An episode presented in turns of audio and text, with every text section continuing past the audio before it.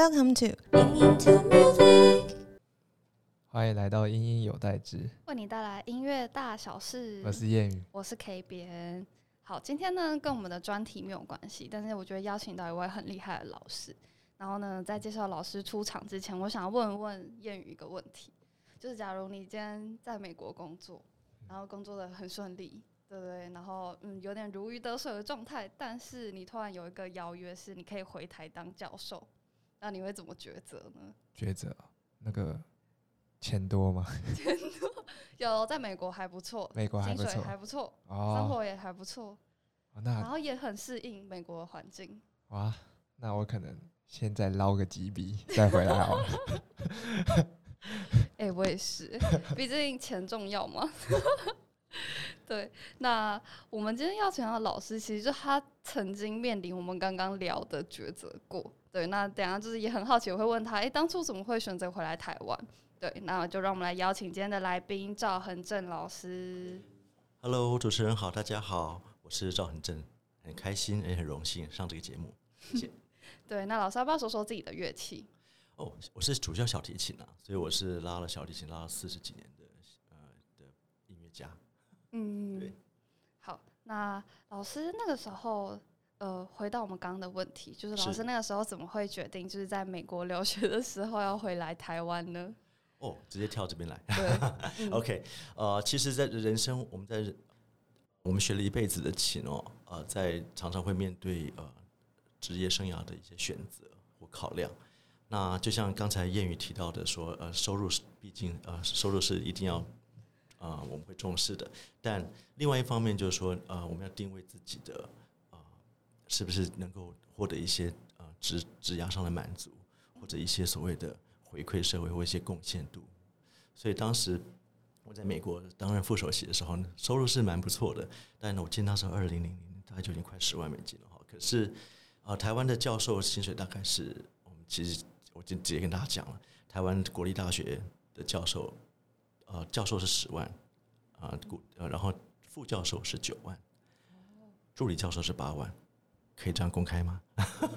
然后从南到北，不管不分科系，都是这个薪水。所以这所以台湾的薪水其实上是大概在世界上少见的统一，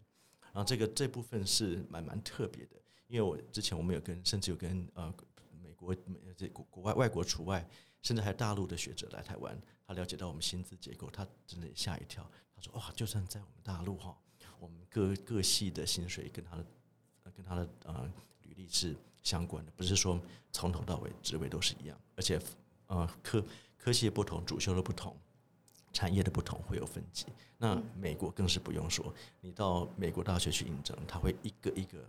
呃，就是每一个候选人都有他自己的学校都开给你的价码，这个价码认定说，哎，你的经历，你的你可以为呃学校带来的贡献度，以及你他期待你未来的产值，所以每一个人每个教授的薪水真的都是不一样的。那回台湾，哎，就像我刚跟你讲，教授十，副教授九，啊、助理教授八，然后这是税前，当然，哦。对，所以所以是非常，所以是非所以是非常的，所以台湾教授薪水在在呃，所以为什么你就大家如果看媒体的话，你会发现台湾教授在不要讲世界了，在亚洲也算是比较偏低的，所以我们很多顶大的教授，像台大好几个，大家看报纸都知道，常常会被其他的国外外国大学挖角过去。对，所以这是很，这是国内高等教育的一个危机了。哦，啊，回到我们刚刚问题，我当时也看到这个问题，可是，可是我觉得说，哎，啊，我在美国是留职停薪，可以可以到两年，所以我想，就那，嗯所以我想说，美国美国这部分是蛮好的，啊，他们会遵照你个人的意愿，啊，给你一些啊留职停薪的机会。那当时我只是想说，哎，回台湾我就看一看啊，台湾的，看看我对台湾的这块土地的呃呃贡献度，或是能做什么。所以当时虽然说我觉得知道的薪水是可能没有像国外那么好，可是考量的到到说台湾环境的一个，我觉得我在在台湾可以做的更多事情。哦，在台湾，因为在美国乐团上班，我们就是乐团一员，我们做什么事，我们怎么拉，都要指挥跟我们讲，指挥跟我们说怎他想怎么做，我们就必须 follow 他的 orders，就说等于说乐团是个军队嘛，等于说大家就是一个一个同一个动作，一个指令一个动作哦。那所以，然后在很多时候在拉同一套曲目的时候，可能 for example，我们可能这一季哎，贝多芬第五交响曲好了，那我们可能一至少要要拉演奏三场嘛，哦，那有时候巡回的时候可能拉到六七场。那同一套曲目，呃，而且曲目不是你选择，是指挥选的，所以我每每一季的节每一乐季的节目。啊，我们都必须要提前看一下，哎，我们今天拉什么曲目？碰到你喜欢的，哎，当然好棒棒哈。啊，可是碰到你呃，可能不是这么喜欢的，可是你你也必须要，你也必须照单全收，因为你就是一个成员，你就是我们等讲难听一点，我们就受薪阶级，我们就是 we have we are being paid to do what we have to do。等于说我们要领薪水，就要拿人薪水，就要就要忠于忠于我们的职责，这样。所以这部分在自由度上，在我们的艺术自由度跟我们的。这方面哈是比较少的，然后在其实，在不瞒大家讲，其实，在乐团工作压力也是蛮大的哦，因为其实除了面对呃不同的呃不同的观众之外呢，其实在美国乐团，在世界各地乐团都是一样，一定会有一些呃品鉴什么的哦。那所以这部分其实呃呃有一些有一些呃国外演奏家，有些有些人如鱼得水，乐于其中哈。有些人就会觉得说，就就所谓的舞台恐惧症，就舞台叫。Stage anxiety，像其实，在在我们乐团呃很多演或者甚至有一些职业倦怠症。当你在职业乐团拉很久了，那你会不会有些时候就啊上班就会就会，如果这套曲目又碰巧是你不是很喜欢的，又或是甚至或是你的 stand partner，你旁边坐你旁边的同同事不是那么的好相处，那其实都是都是啊。可是这部分其实当时我在乐团在美国乐团算新兵，所以其实我一切都是蛮新鲜，我还蛮喜欢的。只是我当时觉得说台湾有这个，我啊来回台湾第一年轻抚，我到台湾回来第一年是兼任老师，我在很多学校看到啊学生面对我跟他们啊讲啊讲讲课的时候，眼中所产生的火花，以及那种以及那种好好像我为他开启了一些一些什么，他我他们觉得哦，我看他们那种眼花，我我是心里大受感动。那那我想要直击关键问题。那老师，你有曾经后悔过回来吗？呃，坦白讲哈，呃，像国立大学，像我们教授薪水，呃，是二十，我回来已经服务二十二十二年了哈。这二十二年薪水真的是都没有怎么动，然后只有只有去年可能调了几趴，然后呃，所以这部分随着，可是国外的薪水是浮动的，他们会根据呃通货膨胀啦，或根据呃基本工资的调薪，只要美国一调基本工资，你的薪水就是会。照比较照比例上升的啊，那国国内就不管这些，就都是一样。然后，除非政府公告说，呃，要调薪的啊，调公务员的薪水，我们才会调。那这二十年很不幸的，调整的幅度不是不是很高。所以，为什么很多人都讲说啊，我们薪水是万物皆涨，只有薪水不涨？这这是我有很深刻的体会啊。那当然，呃，随着我的呃，因为回来我助理教授，我现在已经升到教授了，所以每个职级的调升当然会多一万块。对，多一万元，所以这部分也是我我很希望有机会能够联合其他国内老师哈，就是向政府呼吁说，这个要重视这个底薪的一个危机，是尊重专业。对对对对。那那我们再回到美国哈，老师在美国求学的期间，有到很多很知名的学校，听到就是威斯康星大学，还有马里兰大学，还有茱莉亚。呃，音乐学院，那能不能跟我们说一下这几间呃学校的一些特色？呃，我在美国留学大概十五啊，在在整整十五年哈，所以这这这几年从高中一读到读到博士，那所以这几间大学呃，都对我来讲都是人生最美好的时光，因为毕竟年轻就是就是王道哈。那当时去 Wisconsin 的原因是因为我大学的时候还不太确定自己是不是一定要走音乐这个专业。所以我当时去 Wisconsin 的时候，也读电机系，然后先从电机，因为我学数学什么还不错，所以选了音乐。呃，除了音乐之外，我还选电机的电机系双双主修这样子。然后在大学期间，我确定了我的真的，我与其在实验室做实验来讲，我我是比较喜欢，我宁可在琴房练琴，在实验室是真的是蛮枯燥无聊的。那音乐这部分对我，而且碰到好的老师，他启启发了我对音乐的想象跟渴望。所以我在大学时间里才立定志向。那硕士班的时候，我到了美国纽约，到到到了啊音乐 Julia School 哈。那这个学校是是世界顶级的音乐院。那这个经验对我来讲是非常震撼的。Julia 呃毕业之后呢，呃运运气很好的，我考上了呃 Ohio 中部的一个哥伦布交响乐团的，我成为他小提琴手。然后这边上两年班之后，一个因缘机会，那时候我们乐团请到 g o r n e r String Quartet 到那到 Ohio Theater 演出，然后我跟他上了成员上了一堂大师班，我深受他的琴艺的震撼，我很想跟他学琴。他就说：“哦，Young man，我在我们 We are teaching in Maryland. If you want to，他因为他问了我的学历，他说：哦，那你要读博士的话，我们在马里兰，所以他就说直接来马里兰跟我们学。然后我当时就很兴奋的看了一下马里兰的呃教师名单，哎，竟然发现 Daniel Heifetz 也赫然在其其中。他当时是美国呃呃就是名气很大的一个国际级演奏家，所以我毅然决然就决定。”到马里兰大学读博士班，主修是跟 Daniel Heifetz 这个老师，然后室内乐则是跟随光亮里四重奏这个态度学习。好，那刚刚老师有讲到一些非常有名的国际级演奏家，曾经是就是您的老师，对，那能不能说说，就是有没有就是针对他们教学非常印象深刻的部分，或者是至今都还影响你的东西？是，那呃，指导教授部分，我想呃，跟很多学琴的呃。呃，同仁一样，我们从小到大都经历很多很多优秀的老师啊，有些可能是我，可是我觉得老师这部分其实要看缘分的哦。像我在国内，我是跟廖连福老师、廖连福教授学，然后出国之后跟我也跟曾先后跟了七八位老师哦。那我觉得最重要是几位，就是我刚跟你讲的，就是除了博士班的 h i v e s 跟国内自重奏之外呢，那当然还包括 Julia 的 Margaret Party 这位啊师母级的教授。然后还，然后还有我在暑假音乐营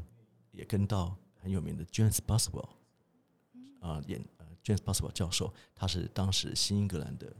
呃演奏家跟教授啊。那这几位对我人生都产生了非常呃大的影响，所以每个老师都有自己的特色跟呃风格。我呃 Daniel Heifetz 是全能，是一个非常优秀演奏家，所以他他每次上课的时候都会很要就是在技术方面要求是无与伦比的，啊，因为这部分跟他比赛出身是有很大的关系。然后他会要，他会非常强调基本功。我记得我一去 mary 就跟他，他就把我的右手全部改了，而且改，而且他觉得说我们，因为我们那时候在台湾学琴的时候，可能是比较学到的方法是比较呃比较 old school，比较老派的哈。那时候我们那时候习惯手腕是吊起来的，那在。一九九零年代的美国，他们强调的是音的音色要响亮，因为他说说，哎，你在音乐厅啦，你可能在 Carnegie Hall 的话，可能四五千呃三四千个观众，你要传到五楼的最后一排。他然后我们的我们并没有麦克风的帮忙，也我们乐器也不像演奏钢琴这么大，所以他很强调手腕要放平，等于说你施力可以全部的手背重量挂在弦上，把音非常响亮的拉出去。所以他这个是这所谓的 Julia School Technique。其实我们在在 Julia 的时候，大家都都都一定要学这个东西。可是 Hifetz 是严格要求每一项步骤，所以他要求我连握弓的方式，然后手指运弓的方式都一定要学会，而不能只用手腕或是手手背。他讲的非常仔细，然后这部分影响我后来的演奏技巧非常大。然后甚至他在暑假的时候啊，他后来成为呃 Hifetz 国际音乐营的创办者。所以这个现这个这个音乐营到现在在美国还是非常有名，所以他拿出来请了世界级的泰斗，叫 Pinker Zuckerman，叫祖克曼老师来特别教导我们这个右手运弓。所以这部分我觉得受他影响非常大。那至于 James Boswell 是我觉得是全能型的老师，他兼具学术与，因为他本身是哈佛大学毕业，所以他的他的他是个天才，他有过目不忘的本事，所以他的脑袋，他除了演奏演演奏很很棒之外，他的，他的，他很喜欢读书，很喜欢大量阅读，所以他对每个每个时期的经典都都是耳熟能，都是非常的信手拈来。所以上他的课压力很大，因为除了他，你不要，你不只能，你你不不能只把音拉出来拉准拉好不行，你还要对他的呃的典故、曲子的背景、作曲家的认识、同时代作品都要。都要了若指掌，所以上他课之前都一定要做很多很多功很多功课。这部分我觉得是非常特别的。那巴斯老师去年呃不幸的就是他去年离去年过世了，所以我是我们很多台台湾有好几个他的学生，我们都会聚在一起为他为他好好好祷告，而且他的那个因去年疫情的关系，我们都有上网参加他的那个告别式，所以这部分对我们来讲是一个等于说是，嗯，亲爱老师走，我们都感觉好像我们失去自己一部分。对，真的。至于在 Julia 老师们，呃，像 Julia 当时最有名的老师叫迪雷，啊，这这，然后我们的，然后我们老师 Party 也是以前迪雷同学，他们教学方法呃非常有趣的是，他们属于那种啊，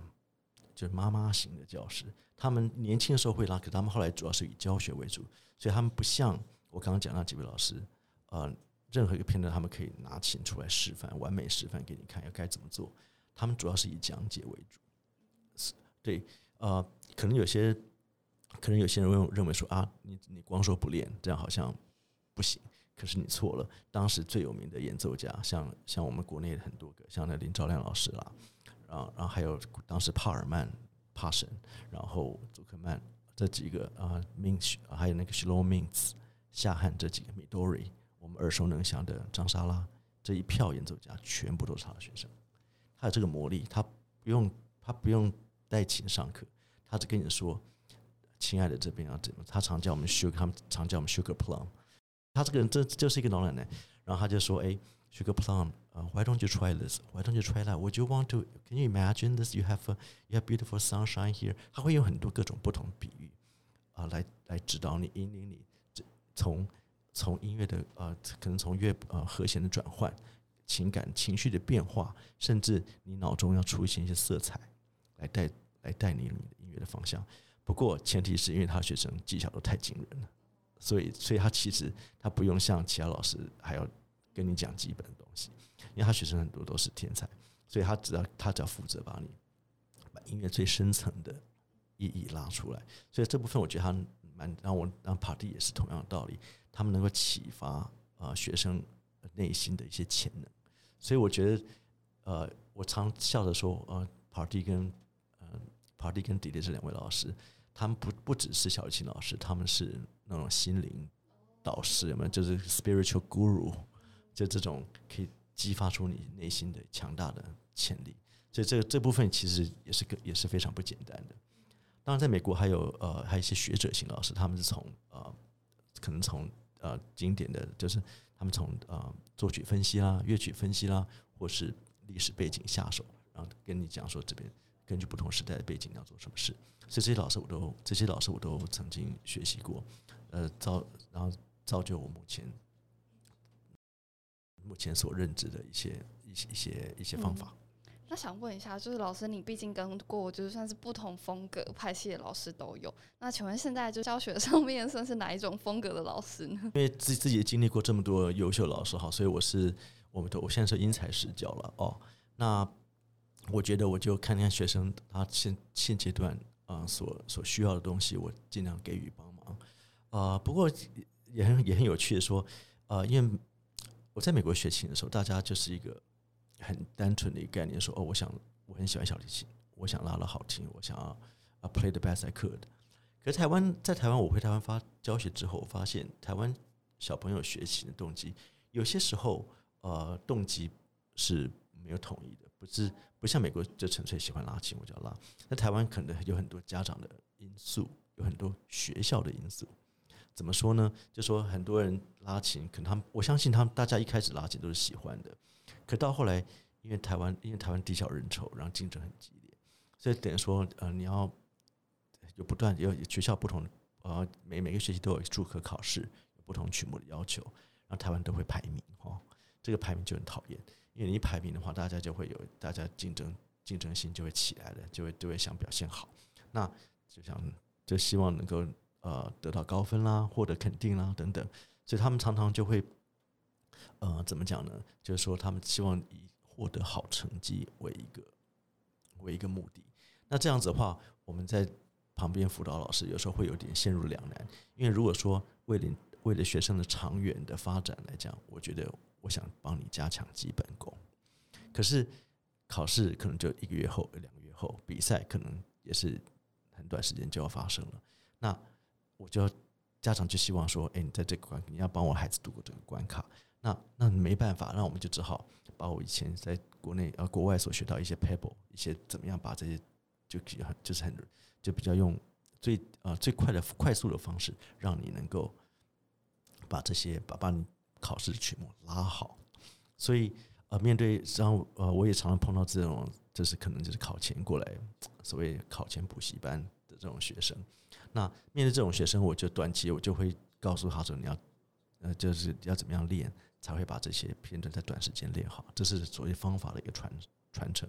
那对我自己，呃，就像呃我自己大我自己大学生，因为或者我自己教导指导其他的一些呃高中小学学甚至小学学生，因为时间比较长，比较不会啊。比赛可能才一年才一次或者两次，所以我会规划。OK，那我们我一般讲的一定一定会从最基本的功夫开始下手，可能右手的运功的稳定，然后怎么甚至从如何握功，如何正确的握功，如何使用各部分肌肉，然后左手也是一样，用最用最呃从最基本的最正确基本方法入门。最然后当然也是呃美国教学的一个好处是他们非常科学化，所以我也把这。这合乎我也是会采用比较合乎人体力学以及科学化方式来训练学生，这是我觉得很重要的。就是曾经担任过就是加加大的音乐系教授嘛，然后现在是专任老师。那有没有什么嘉义大学的音乐系的一些特色？然后嗯，就是推荐大家去读呃嘉义嘉义大学的一些原因。哦，好，这部分我很非常愿意呃非常乐意分享哦。那我曾经担任加大的系主任。啊，所以对我们学校，我有非常非，我有很强大的情感连接以及期许。那我们加大在国内呃国立大学里面，大概算是中间中上的志愿啊。那因为一般台湾的学生填选选填选填志愿还是以大城市或者北部为主啊。那所以我 们是我们的地理环境在嘉义嘛，哈，所以很多 我们我们就志愿就在比较中间的志愿。那虽然这样子，虽然这样子，可是我还是常常鼓励。我每次做宣高中宣导的时候，我都鼓励学生说：“哎，如果你们能够考上啊台师大或者是北医大这几个所谓台湾的顶校的话，那我觉得这些学校历史悠久，而且而且呃人呃人脉关系什么都很好，那应该要去读，资源很丰富。可是如果顶尖学校没有上的话，我希望大家能够考虑到呃考虑来加大就读。”原因是因为我们学校，嗯，我觉得最最具特色的是我们学校的老师们，每个都是呃非常，我们不像台北老师有些时候会比较有点距离感哈，或是比较高高在上的感觉。我们中南部就是就非常友善，在加大就是非常的老师们都非常的友善热情，然后我们是以教学为主的，所以我们老师真的会根据，真的会非常的非常的 care，非常的。非常在意学生的进步，跟他的一些，甚至有些时候连生活的一些东西都都会，老师们都会帮忙的。对，所以加大就是像一个大家庭一样啊。然后同学们，因为然后因为在加大也不像在台北哈，大大家各忙各的，也是像我在台北呃台北兼课，很多发现台北的学生都很忙啊，很多下完课哎可能就就就就必须要走或接 case 啊或者家教什么的。或是甚至有他的一些很多联谊活动之类的。那在嘉义的话，呃，就是学生基本上是在校园里生活的同进同，他们都大部分很多住住宿舍，住外面的也离学校很近，所以他们的活动都是一起的。所以我们很多他们选选课也好，啊，然后演出也好，甚都都是很很多都是很多时候都是集体行动，所以呃，造就他们，所以很多加大学生毕业之后，他们。的这种这种革命情感，这种友谊哈是持续一辈子。所以加大呃每个同学之间密切的的的彼此关系都非常密切，也非常呃跟老师的关系也是非常的也是非常密切的。所以我觉得这个这部分是我观察到呃我们中南部学校啊尤其加大跟呃北部学校啊最大的不同。然后加大也是。我们也知道，我们家我们很多学生啊，虽然说他们当时分数可能没有到顶校，可是很多大很多都是他们可能起步比较晚了，或是中南部有一些资源，当时的以前资源没有那么的没有那么普及，所以导导致他们啊在高中时候的的授课能力，当然可能没有办法像啊顶尖的音乐班、高中音乐班这么好。可是呢，我也发现到这些学生，他们往往呃，他们求知欲很强，然后他们学习态度都非常好，所以因为他们也知道自己不足，所以这部分这部分我们老师就是就就非常就是非常的有耐心的，有耐心的跟他们一步一脚印的手把手的把他们就是从可能会有些时候甚至要从比较基本的功夫下手，让他们一步一步的往上提升他们能力，一步一步的往上进步。所以很多时候啊、你会发现我们加大学生在大一的时候可能并不啊、演演奏能力啊、并不怎么样，可是到大四整个脱胎换骨，然后进步进步是啊、进步很多，这是很多家长跟我们的回馈，然后很然后甚至我们很多呃大一的时候进来的时候可能是就像我刚刚讲的中上中上阶段中上程度学生毕业之后，常往往可以考上顶校，不止国内的师大北艺，国甚至到国外音乐院也都也也经常获得全额奖学金。像我自己学生这场就就像台台北顶校、国外大学都在大学毕业之后能够能够跟台北顶校学生一较长短，甚至获得国外奖学金的肯定，这是我非常骄傲的一点。然后我们加大也规划很多呃演呃演出的机会给学生啊、像我们有像除了我刚刚讲，我们每个学校都管弦乐团啦、弦乐团啦，啊、我们还有很特别的爵士乐团跟管乐团，还有音乐剧，这是我们学校的一个呃非常非常非常重要的特色。所以学生从啊、从做中学，从演从上台学习，学习到音乐相关的一切一切事情啊啊、所以学生在加大，他们除了精进自己的授课能力之外，他们在呃舞台的舞台舞台经验的培养，以及他们学琴过程中学到一些教学观念，让他们在毕业之后往往能够成为非常好的、非常称职的中小学老师或者音乐班的呃，就是他们主修乐器的老师。这部分啊、呃而且我们加拿大毕业生很多因为态度还不错，所以出去职场后，呃，往往获得很好的评价。所以我觉得说，基于这上面的一些因素哈，我觉得呃，我觉得呃很鼓励呃年轻学子把我们加大放呃设想为你未来的志愿之一。不过老师刚刚有提到，就是老师辅导过很多学生，就是出去出国读书嘛。那有没有给一些可能现在也是想要出国读书的一些呃学生一些建议，或者是一些呃 table 吗？好，这个范围很广哦啊、那我想呃，我想我不知道谚语是请教的是，因为大学有有申请国外研究所，然后像高中音乐班有申请国外大学，甚至还还有很多小学，甚至现在台湾还提早到小学嗯要考哦国外学校的先修班。我不知道你是指哪一块？我觉得我们可以针对大学大学毕业，然后想要考国外研究所。好的，嗯那呃这部分我呃就这部分我经验还蛮多的哈，那我可以跟大家分享一下。那分在国外留学主要分要看地区，每个地区准备的方向是不太一样的。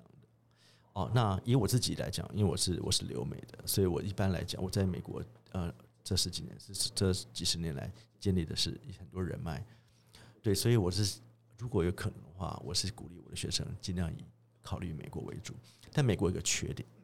它学费超贵，而且生活费非常贵，所以不是每个呃不是每个家台湾家庭都都能够都都能够有游刃有余的来支付这笔很高的很高的留学费用。啊、所以 现在所以很多后来很多学生都考虑德国或是法国，就是所谓欧洲哈，因为欧洲的好处就是说，如果你上他们国立学校的话，他学费是全免的，然后只有少部分的学费哈。那所以这这这部分来讲，欧洲比比较优渥，所以你会发现啊、在西元两千年以前，台湾的音乐家大部分选择去美国，到两千年以后，诶，留欧的人数越来越多，到现在甚至成为可能跟美国是一个一半一半哦。那呃，所以我在呃这部分，我觉得同学们要第一个第一个要立定志向，说你要考虑清楚，你要去你要根据自己能力还有家庭的能力来规划自己的留学生涯。那如果能力许可的话，我会建议我我会建议我学生留美国，然后我会我会评估，如果如果啊、呃这个 financial 就是在财务方面是一个考量的话，我会帮他规划说哪些学校会你可能申请得到奖学金。对这部分我都都蛮熟悉的，所以呃从而且这东西可能从大一就开始啊就开始规划了。怎么说呢？因为你如果想留学美国或德国的话，你要他们会语言方面占很大的一个，占很很大的一个部分，一定要通过托福的考试，他们有最基本的要求。那德国也是，你要通过德文考试。所以不管哪一国，大一开始就要开始读这些语言，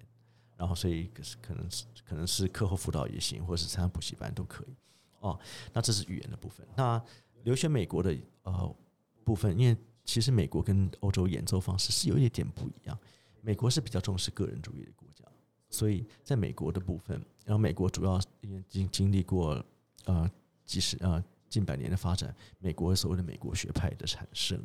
那以弦乐，至少以我们的弦乐部分来讲，就是所谓的 Juilliard School，就是这种所谓的美声学派哦。然后他们强调的是音色要洪亮，要要响亮，要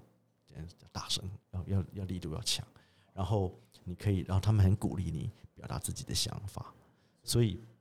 很多时候，你呃，所以我会鼓励学生在这部分，在个人的表达上，还有还有还有那个呃，还有就你想你想表达什么。然后乐团，然后乐谱上面写的东西，你可以，呃，加倍的来做一些，更来做一些，来做一些处理。那如果你今天去德国的话，是不一样的哦。啊，德国是非常严谨的，所以你要把总谱读得非常详细，谱上每一个记号你都要做出来。那如果谱上有重音记号，你要写，你要做；谱上写 piano，你要做。所以等于说，德国的这这这部分的要求是非常严谨的。那美国。美国虽然也就要求这些，但他们觉得说你表你有你你有什么想法，他们更想听到你的想法。哦，毕竟考研究所在留学考研究所并不是比国际大赛，所以他们只希望看到你的能力，看到你有你是不是你是不是呃你讲的东西，你演奏的东西是不是言之有物。他们比较希望看到这一点。而而德国而德而可能在欧洲方面的，尤其德国，他们可能要求严谨度跟正确度。这这两个要分清楚。哦，那在呃，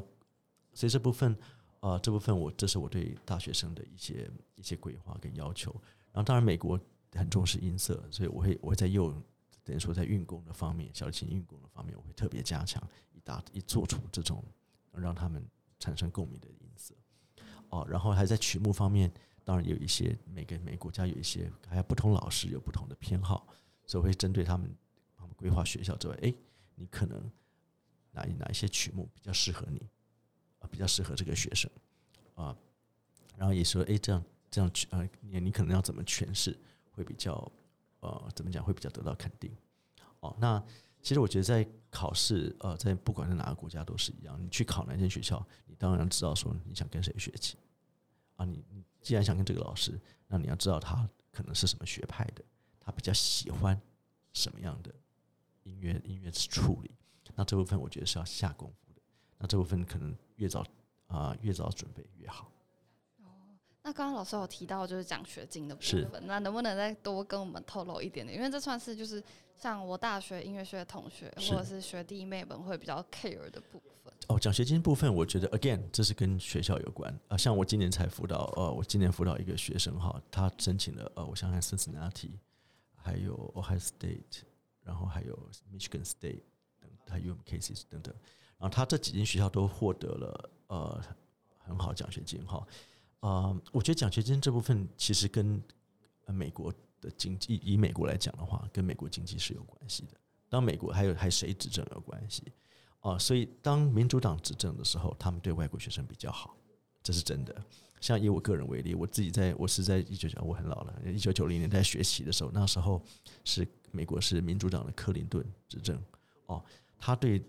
克林，你知道民主党跟共和党的不同是，民主党就是比较比较比较关心少数民族，所以像像亚洲的像亚洲人啊黑人，在民主党，民主党是非常在意他们少数民族的权益。那共和党就是所谓的传统白人的美国传统价值哦，这东西这两个，所以这两个政党的理念是不同的，也是因为这样理念，所以像川普是共和党。所以他的他的口号就是“美国优先，美国优先，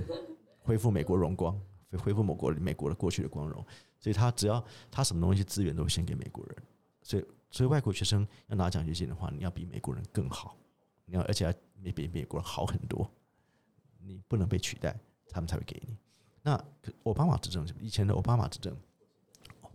就是或现在的现在现现在拜登执政就不太一样，因为他们真真的比较重视呃少数民族，而且他们欢迎外国人，他们觉得说美国是大陆熔炉，让他们很欢迎有些就是有一些多元的不同国家的到到我们到到国到美国来学习，然后对他们也是一个好处。对，所以这两党观念不一样。所以像现在的话，他们就像那个川普执政的时候，哦，那那那一阵子我记得台湾同学出去蛮惨的哦。就奖学金部分就突然就减少很多，这这这是政治，这这第一个是政治的，第二个当然美国美国美国学校每个学校的财务也是有有他们自己的课题哦，所以有些学校就比较愿意多花点钱在音乐系上面，有些学校不愿意，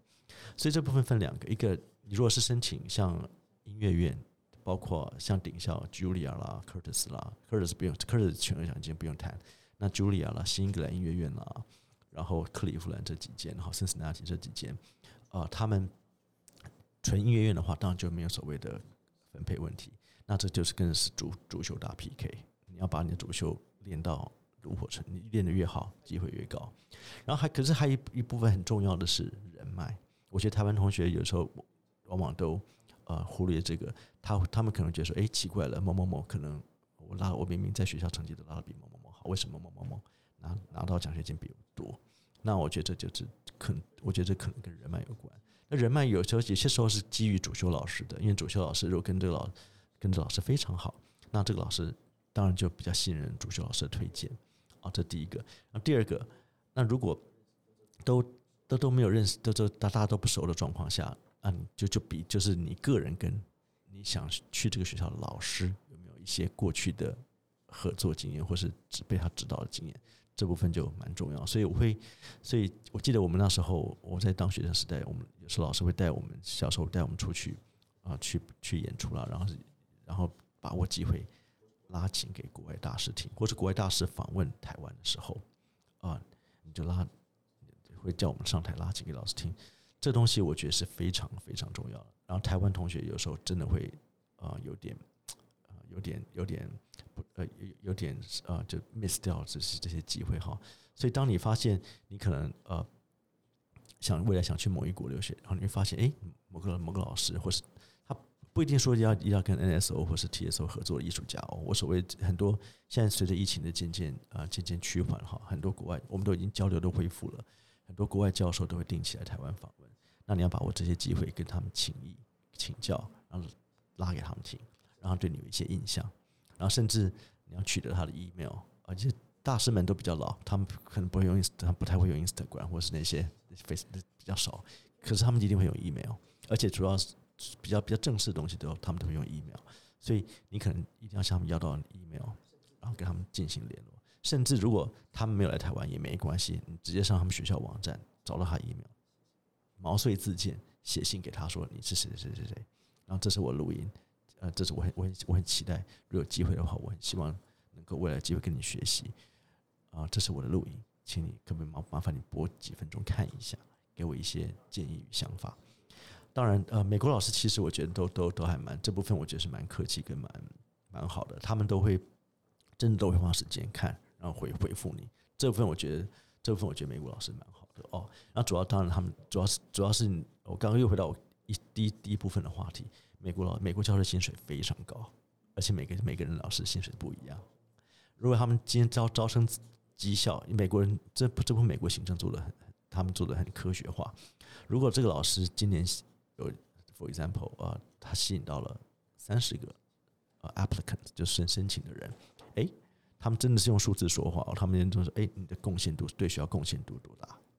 然后，所以他们这部分，所以对他们讲，这是他们工作一部分，让他们人越。越多越多人因为他们的关系申请他们的学校，他未来调薪的的可能性是越高的。所以这部分我觉得美国的老师的服务真的蛮好的，他们真的会鼓励阅读人来申请。然后这部分他们也会在在面对呃有兴趣的学生的的回的往来回复，他们都真的都蛮尽心尽心尽力的。对，这所以这个这个这这个这个我觉得这是美国蛮好的蛮好的一部分。所以台湾同学们千万不要太避俗。千万不要，千万不要说，哎，我不认识他，这样好不好意思？这样麻烦，这样超级不好意思的。不，我觉得这这这是你要勇敢出击。想想看，我们在电影里面看到好莱坞电影，不是看美国都会主动主动去问问题，主动主动去去去去卡人，去去拦人家，这是甚至在大街上看到你就直接把你拦下来。这个我们常常看到电视里面，在现实上是真的。所以，所以很多我记得我在我当时在美国读书的时候，课堂上常常发现老师问问题，有些人根本就美国人根本就不知道答案，他们就是正举手，他们就一定要举手抢答或者什么。然后人甚至老师问他说：“哎，你练好了没有？”他们说：“哦，我练好了。”美国美美国人的答案永远都是正面的。他们如果准备好，他们如果准备五分，他们会说他们有十分的实力。反观我们亚洲人就不一样，然后亚洲人就是太谦虚了，我们可能是儒家儒家教以前的儒家传统啊，就是啊我们要我们要温良恭俭让哈，就是谦虚这一部分，所谓东方的美德，在国外是完全不行的。所以各位同学如果想去啊美国留学的话，你一定要学会争取。美国什么东西都是炒来的，真的，美国越炒的人才会有糖吃。所以像今年我学生他在啊他在学校获得一些奖。我就鼓励他用某一校去给他全额奖学金，还有还有助教生活费。我就说你一定要，可是他那不是他第一志愿学校。我说 OK，你用这个，你把这封信，你把学校给你的 offer 给另外一个学校，期望是跟跟他很诚实跟他讲，你是我第一志愿，可是你的钱给我太少，你如果不给我这么，如果不不加码的话，我是不会去的。哎，果然不错，两天后学校立刻就加码，他本来是拿二分，他本来是拿本来是拿二分之奖学金，经过这一争取，立刻到四分之三。这来一一来一往差一万五美金，但这其实对我觉得，可是很可是很多台湾同学可能就拿到一半就说哦好吧，拿到一半也不也不错啦，然后家里也是负担也少了一些。可是其实每个都美国每个东西都是你要争取来的，当然你不争取，你你你你争取不不见得一定会有，可是你不争取绝对没有。所以你要不管怎么样，一定要拼了，就是一定要尽量展示。可是你也不能，你也不能说。啊，请你给我多点，你你是要你是要做本的，你可能如果说呃另外一个学校给你的 offer 没有比第一志愿好的话，你可能你你可以做什么事呢？你可以把你最新的录音传过去。我有学生这样做过。你说你只跟他说，哎，你看我从上次考试到现在我又进步了，那是不是我？然后一因为一般说来，我学生去美国考试的时候，都我都要求他跟老师先上课。这也是我这这也是我这也是我呃。比较鼓励学生做的，有机会千万不要好像说哦，好像这样好像啊，好像好像没有避嫌。我跟你讲，美国没有避嫌这件事情，避嫌就是台湾，因为台湾就是我刚跟大家讲的哈，因为台湾很重视所谓的公平性，所以任何的不公平都会被大家拿出来检讨。可是美国不是，美国就是赤裸裸的，我跟你好，我就是要给你，你我跟你熟就是喜欢你，所以在美国考乐团。一定要跟首席，这小提琴来讲，一定要跟你的分部首席上课，知道他怎么诠释。这这也是这是很正常的，因为你想看，他就是评审哎，啊，你拉的东西，你就算你觉得自己好棒棒，可是你的你的拉法跟他不一样，他一定不喜，一定会不是那么喜欢嘛，这是很自然的。所以在我在美国考乐团是一定要要透过关系跟跟美国呃美国老美国首席也不随便教哦，他可能要透过你主修老师推荐啊或什么，他不是。阿妈他也不是可能路人甲乙就就就就会帮你上课的，所以这部分要自己实力够的话，一定要跟他上到课。所以当然，如果是我学生的话，我跟那些教授认识，我会拜托，我会拜托说，哦，这个学生还不错，但我也会评估啦。我们你知道美国很重，就是很重要，就是说推荐信部分还不能乱写。你如果写说这个学生好棒棒，他去那边乱搞，那你以后推荐信就被打就会被打问号。所以这部分我们在写推荐信的时候，我们都非常小心，真的要把学生的。学生的一些一些真实的面呈现出来啊，然后呃，我发现呃，而且台湾人好像有趣，就是说很多呃很多老师都是叫学生学好，因为他可能英文学的麻烦或什么，学生写好他签名，这这东西在我觉得当当时我一直会，当时我当年我回台湾看到一老师这样做，我真吓死了，在美国是不可能不可能绝对不可能发生的事情，美国每个签字他们都是他们对他们自己写的东西。都是一一一改二改三改，确定没没有错，他们签字出去。所以他在申请推荐信上，呃，你在你你们申请国内呃美国学校，你就知道，呃学学生要勾一个栏，叫做我放弃阅读这封信的权利。因为其实美国是说，你任何有关你的学生的相关文件，你都你都有权利看。可是有些老师会鼓励到说，如果他写实话，你看了会不会对他不好？他会不会影响到你们感情？所以美国学校就说你要规定申请者放弃阅读的权利。很多很多台湾学生不懂这个，我说你一定要勾，因为你勾了，代表说老师才没有压力，才会。但我会跟他保证说，当然我我要帮你写，我会帮你写好的，我不会，我不。如果如果呃，我们都会评估啊。如果你真的你如果不想帮他写好，就不要写了，这害到一个人。因为我觉得害到一个人，其实其实蛮蛮不好的哦。所以我会评估，所以我就我所以我的信出去一定是能够帮学生加分，我才我才敢写，我才会写，这样对学生才公平嘛。哦，那那个这很多人很多，因为以前在我们在读美国读书的时候，我们打工的时候，有时候有时候在那个在那个 application form 都有帮忙，真的看有些字是那种好像是罐头推荐信那种哈，所以我们看都，然后美国有甚甚甚甚至有些时候老师都会看到，就一边他们有时候 office hour 他们也会看那个信的时候。他们都会一边一边看一边笑，所以这部分我的体验蛮深的。所以，然后，所以我记得有一次啊，有一次那个巴苏老师跟我说：“你想看申请身为前三志愿，新英格兰每个学哪哪个学校哪个学生申请新英格兰不是最厉害的学生，都都都不是优秀学生呢？那你就不用浪费时间说哦，she's a good player，哦，he plays very well。这个啊，当然你到申请顶校了，怎么怎么会是不好？所以这这种话。”在推荐信里面就是废话。那我们所以所以美所以你会你会发现美国老师怎么写，他会把你个性说 OK，你是非常开朗的人，非常积极，非常进取。可是对对对某一些东西，你的情感处理方面，你可能还没有很，你还你还没有的感，你还没有很成熟。就这部分是你这这个学生需要的是情感上的开发或内心的，所以他他会他们会把这些东西写出来的。可他们也不忘称赞你，你有很多优点。你的你所有的优点他们都会写，可是你不足的地方他们也会写，所以他他们说 OK，希望贵校可以在他未来不足的地方帮他补足，他们真的会写。哦，那所以所以这然后所以这所以我觉得这才是一个成功推荐信，掌握到你的特性，把你的优点写的很好，然后可是对你的不足也很诚恳的写出来，这样美国人才会幸福。你不能写说哦他好棒棒，他 she's a good student，she's very she's excellent，哦 she has potential。每个学生都是有 potential 的，不是吗？那写这个话就废话。那所以这推荐信的写写作是，实际上是有很大程度的 mega。那因为其实最最终的推荐带只占十八到十八到二十趴吧，那百分之八十是你当场考试的，你当场考试的表现，所以这部分当然还最重要的。所以，所以我们老师能帮的就这一部分。对，好，谢谢老师，我觉得老师给了非常详细的建议。对，那我们就是讲完面对国外升学的部分，那我们接下来想要请问，就是老师，因为也有很多大师班的经验，对，所以想要询问一点，就是关于大师班的呃和一般个别课的差别，以及就是周正颖老师通常在指导大师班的时候，都是会如何在短时间给学生最有效的建议。好的，那大师班的部分，哈，要二十年来，我我到呃。除了大学之外，我常去中小学哈，各各各级音乐班，在台湾部分就是中小学音乐班以及各大音乐系，我都去做过大师班了哈。那国外部分我有去过，像上海音乐院啊，然后新加坡，然后甚至意大利，还有还有保加利亚这几个国家，美国也有。好，那这部分我跟大家讲解一下，这部分可能主要是跟我的演奏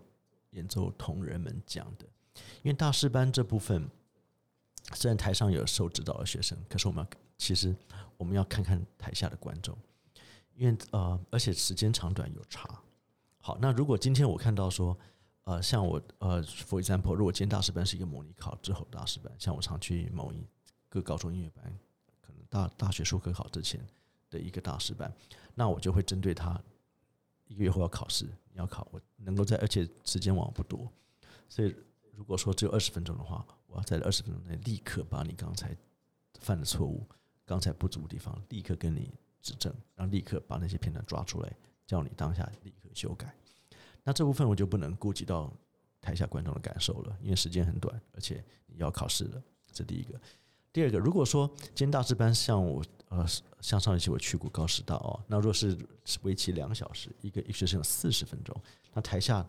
六六十个音乐系同学，诶，那这时候我想我想要讲的就不能只只跟学生讲了，因为我因为。那六十个人是希望，肯定是希望学一些东西，学到一些东西，他们才走，才在台下听。所以我讲了很多东西是要跟他们讲，是要跟台下的观众讲的。所以我也，所以这部分我也，因为我自己也也也也常常经常去参加呃同仁、同行的同行老师大师班，以及甚至国外的一些演一些演奏家大师班，我发现成功大师班啊，成功大师班，呃，最成功的大师班其实都有这个特色。你会发现，那个演奏家也好，那个老师讲师也好，他们绝对不是只跟那个学生讲说你这边要怎么做，怎么样怎么做，不是的。那这样跟个别课是没有差异的。你要针对，for example，因为很多很多那个学生演奏的曲目他自己最熟，可是台下观众可能不见得很熟诶。尤其如果学生冷演奏是非常冷门的曲目的话，那台下观众根本第一次听到这个曲子，那他们无所期待。那你要你要怎么你要怎么让他们在这段时间内让他们有收获呢？第一个。要让他们认识这个作曲家的风格。第二个，可能谱上有一些东西啊，有些有些很重要的东西，这是观众们不知道的啊，甚至特殊演奏的方式，特是特别的乐句的设计，是台下观众所不知道的。那第一个，你要开宗明义的跟这些跟这些观众介绍一下，甚至花点时间跟他们说，OK：“OK，for example，啊，for example，哦，伊萨无伴奏，这个第一号是怎么样怎么样？这它是什么样背景写成的？你不能就直接说说哦。”第三行的和弦很难，你要怎么拉？第三，然后第七行的什么？你这样讲，只有对台上的学生有帮助，可台下全部五沙沙，全部啊你在讲什么？那什么和弦？他们一点概念都没有。那他们他一定会觉得很无聊，就开始划手机。所以你会发现，所以像这部分，我一定会我会根据我会根据第一个台上呃台下观众多寡，然后台下观众的一些背景。如果今天台下被像我刚刚讲，如果台下都是音乐系学生，那我就不用再浪费时间跟他们讲一些音乐一些重要的术语或是特殊的东西。如果台下大部分家长的的话，或是一一般的一般的路人甲那种，那我真正的花点时间跟他们说，OK，这作曲家是谁，他的特色是什么，让他们有一些基本概念，然后才能够才能够有有一些互，这样才能建立很好的一种听众跟那个观众的，也就听众跟讲师之间的一个关系。哦，那这样我觉得讲出来之后，啊，他们听众说，哦，原来这个曲子要注意哪些事情，他们有些基本认识。那在在啊，让你再提出你诠释上的建议或者技技术上的建议，那这样子就会就会就就就会很好的一个啊呃，不只是演奏台上演奏同学，台下观众都都都都双都都都是啊皆大欢喜。而不是只有说，我发现很多有一些是比较所谓失败大师班，就是哎，讲师拼命的跟同学哦，你这边怎么做，那边怎么做，台下听台下睡死一片，这种情形我我我常常发现，所以大师班我觉得是要这样子，是嗯，等于说先从外面的背景都先讲讲清楚，然后再到内部。我觉得根据台下的观众啊，因为台下观众多寡，他们的对音乐认知度是很大的一个关键。除了担任那个大师班老师，老师从呃国外回来之后也。担任了音乐评审很多年，有很多的经验。那有没有什么观察到一些可能现在学音乐的人，呃，学音乐的孩子的一些拉琴上面的一些通病啊，或者是一些问题？这样哦，讲到评审这种，呃，我评审二十几年了哈，这个可以可以可以再另外开一个，另外另外再另外再一次特别的，没有开玩笑。那这个因为评审的呃经验谈很多了，那台湾的评审真的呃，这呃这大小评审我。大台湾只要重要的大小比赛，我几乎都几乎都参与过了哦。那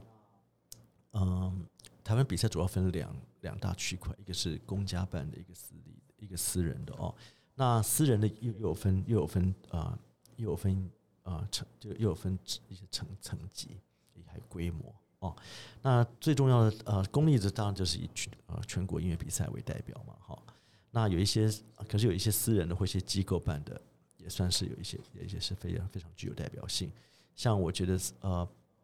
撇开全国全国音乐比赛之外呢，比较我觉得比较有规模的，像李树德音乐大赛啦，或者台弦的每年的写作曲比赛啦，这台弦的音乐比赛，哦，或是或是我们郑老师郑老师办的，对，郑老师办比赛，呃，还有大台南这几个比赛，我觉得。我觉得都是很重要，这几个私私私立比赛，它这几个我觉得最重要的比赛。哦，那全国音乐比赛又分县市赛、初赛跟全国的决赛。那这部分，我们我们评审老师们一直都呼吁政府要重视全国音乐比赛这一块，因为你放眼全世界各国，没有人只拉三分钟的，没有人只弹三分钟，所以这部分这是。这是我们台湾的比赛的一大诟病，就是我在初赛的时候只听三分钟，那那你就变相鼓励台台湾的学子们只练前面三分钟，那这样其实是非常非常不好的。你可以想象读一本小说只读前三页嘛，这是不可能的事情。哦，那所以有些时候我们跟国外老国外老师解释，他们也是非常不可置信哦。可是每次写信，我真的写写写信给文化部，他们的千篇一律答复就说：“哦，因为经费问题，我们是为他说哦，我们这个我们给经费给各县市啦，那这东西决策不是我们做的。那他们他们，可是你问各单各县市单位，他们文化各部文化局又跟你说：哦，对不起，我们经费就这么多，所以我们要请这么多评审，那时间可能只能他们评审只能请一天。”那他只只能请几个评审，那这样下来评学生，因为比赛学生这么多，那他们总能分配到时间可能只有三分钟，甚至还更短的。好，那这部分的确是非常伤脑筋。那所以我觉得唯一解决的方法就是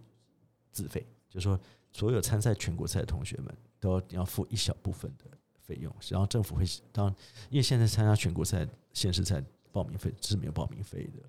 所以。所以等于说政全部政府出资，所以就是因为这样子，所以每个所以每个人都有奖，人人都吃不饱。那你还不如说学生付一部分的钱，付一部分的报名费啊，付一部分评审费。那这样的话，评审就可以你就可以这样好几天了。这是我的，这我觉得福利抽薪方法是这个了，最重要的方法。哦，那这个评审部分，那这是我这时间的部分。那 那像我觉得说呃，评审嗯。我常常常发现比赛同学，他们比赛同学的一个通病就是常常选择跟自己程度不符的曲目，往往自己的实力可能还没还没到，可能技巧还没那么稳定哦，就一定要以小提琴来讲，就一定要挑战帕格尼那种炫技派的东西，其实是非常的呃，其实，在呃，在在这个在挑战这么难曲目。你如果掌控性没有那么没有那么的好的话，其实反而暴露了自己的基础上的不足，所以这是也要非常重要。那非常重要就是说，一定要选择自己适合曲目，还有一定要选择自己喜欢的曲目，有共鸣的曲目。有些时候我发现，诶，这个学生技术很好，可是为什么他好像就是拉琴的时候好像心不甘情不愿的哦？那我不知道是不是因为他觉得他他对这曲目没兴趣呢，还是他？练太多了就觉得很烦了，这都有可能。对，所以我会觉得说，你在在台上的时候，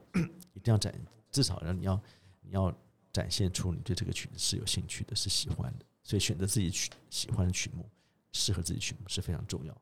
还有一个以弦乐来讲，我发现台湾同学练琴的百分之八九十都是只有在练左手的音准。这你会发现台湾音准，台湾同学音准其实是不差的。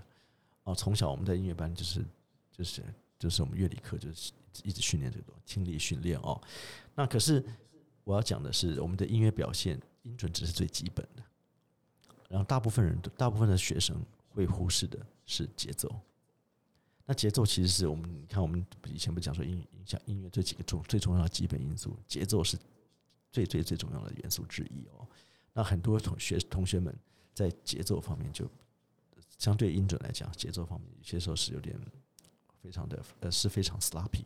是非常的不重视的哦，就是错误百出。所以这个，所以这个这这部分，我往往我会发现，哎，这学生技术很好，可是为什么节奏这么可怕？那代表那他练琴的呃习惯跟方跟概念是有差，是有一些是有一些错误的。好，那最后呃在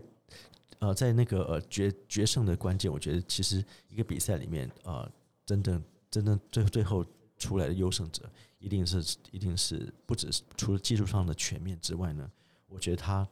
对乐谱的呃理解跟重视，也是我们评审所非常在意的。像 你如果呃，for example，你如果拉这个拉奏一首巴哈曲子的话，或是莫扎特也好，你不能像拉老柴 Tchaikovsky 或是拉奏 Brahms 这种这种浪漫浪漫顶峰时期的这种作品。你就不能像就怎么怎么说呢？浪漫的时候是非常的重视个人情感的表达，他们用了大，甚至有时候会用很很多滑音。可在巴赫时代跟莫扎特古典时代，滑音是比较不鼓，就是呃不鼓励使用。对，所以你说在巴哈的的无伴奏曲子里面，用了大量的滑音，听起来就非常的风格就非常的怪，非常不好。而且你甚至每个音都抖好抖满的话，那其实就是。有点不符合当时时代的一些风格。所以我觉得说乐谱，呃，说所以乐谱风格，呃，就是这些作曲家风格，你一定要有很深刻的认知，你不能不能拿呃清朝的剑斩清朝的官嘛，啊，就是说你不能拿不能用浪漫派诠释的方法去诠释一个巴洛克作品，或是用就就或或是就是呃，或是说 你用你用巴洛克就或是这这所谓的演奏技术、抖音的方面，时代不符就不好哦。最后一个是乐谱记号啊，像如果呃很很多，因为台湾选曲大概是针对针对曲目方面，很多同学都喜欢拉一些呃，就比较所谓的传统曲目。那这些传统曲目，其实我们每个老师都太熟了，谱上什么记号，我们都非常非常熟悉。所以如果谱上写记号你没有做出来的话，其实啊，这其实会影响到一些一些一些。一些成绩，好，然后又回到曲目方面，除了不要选择不适合自己曲目之外呢，呃，我觉得在曲目的，你要在在曲目的表达上，你你要你要，呃，我建议学生也要对这曲子背景做一下背景，做一些做一些学术上理解，这样会让你的诠释更啊言之有物的。对，那我觉得也是很详细的建议，所以就是很推荐音乐学子们可以听听。对，那最后就是老师除了就是不仅在教学还有评审方面，就老师自己在演出上面也仍旧就非常的努力。对，那想问问就是老师有没有什么未来的演出可以提前预告，或者是跟大家分享？好的，那呃，我可以想到就是呃，未来未来呃五月份我有一场在呃诶六月份跟我担任宜兰新成立宜兰爱乐交响乐团首席哈。我会带领的宜兰爱乐在宜兰演艺厅演出，然后在暑假我会在台北爱乐啊台北爱乐乐坊啊台北爱乐厅演出自己的独奏会，然后年底还有在中原大学还有一场，这是近期的一些一些规划。哦，八月份我呃七月份我会到意大利的克里蒙纳克里蒙纳音乐营，然后在那边我也会有一些跟当地呃国际呃国际一些一些国际演奏家一些合作，这是这是目前的一些规划。嗯，好，那老师就未来有什么演出资讯都欢迎，就是可以跟我们分享。然后我也对我也可以都在我们的就是应有在这个粉砖跟大家说。对，好，那今天就是非常开心可以邀请到赵恒真老师到我们的 podcast。对，那未来就是大家也可以，譬如说老师有大师班，也都可以去参加看看。对，或者是呃，假如你有什么样升学问题，我相信就是假如你问老师，老师应该也都会给你一些解答。是的，欢迎各位跟我联络哈。而且谢谢 K 边跟。呃，跟谚语的邀请，我今天非常荣幸，然后也开心跟大家分享，谢谢。嗯，好，谢谢大家。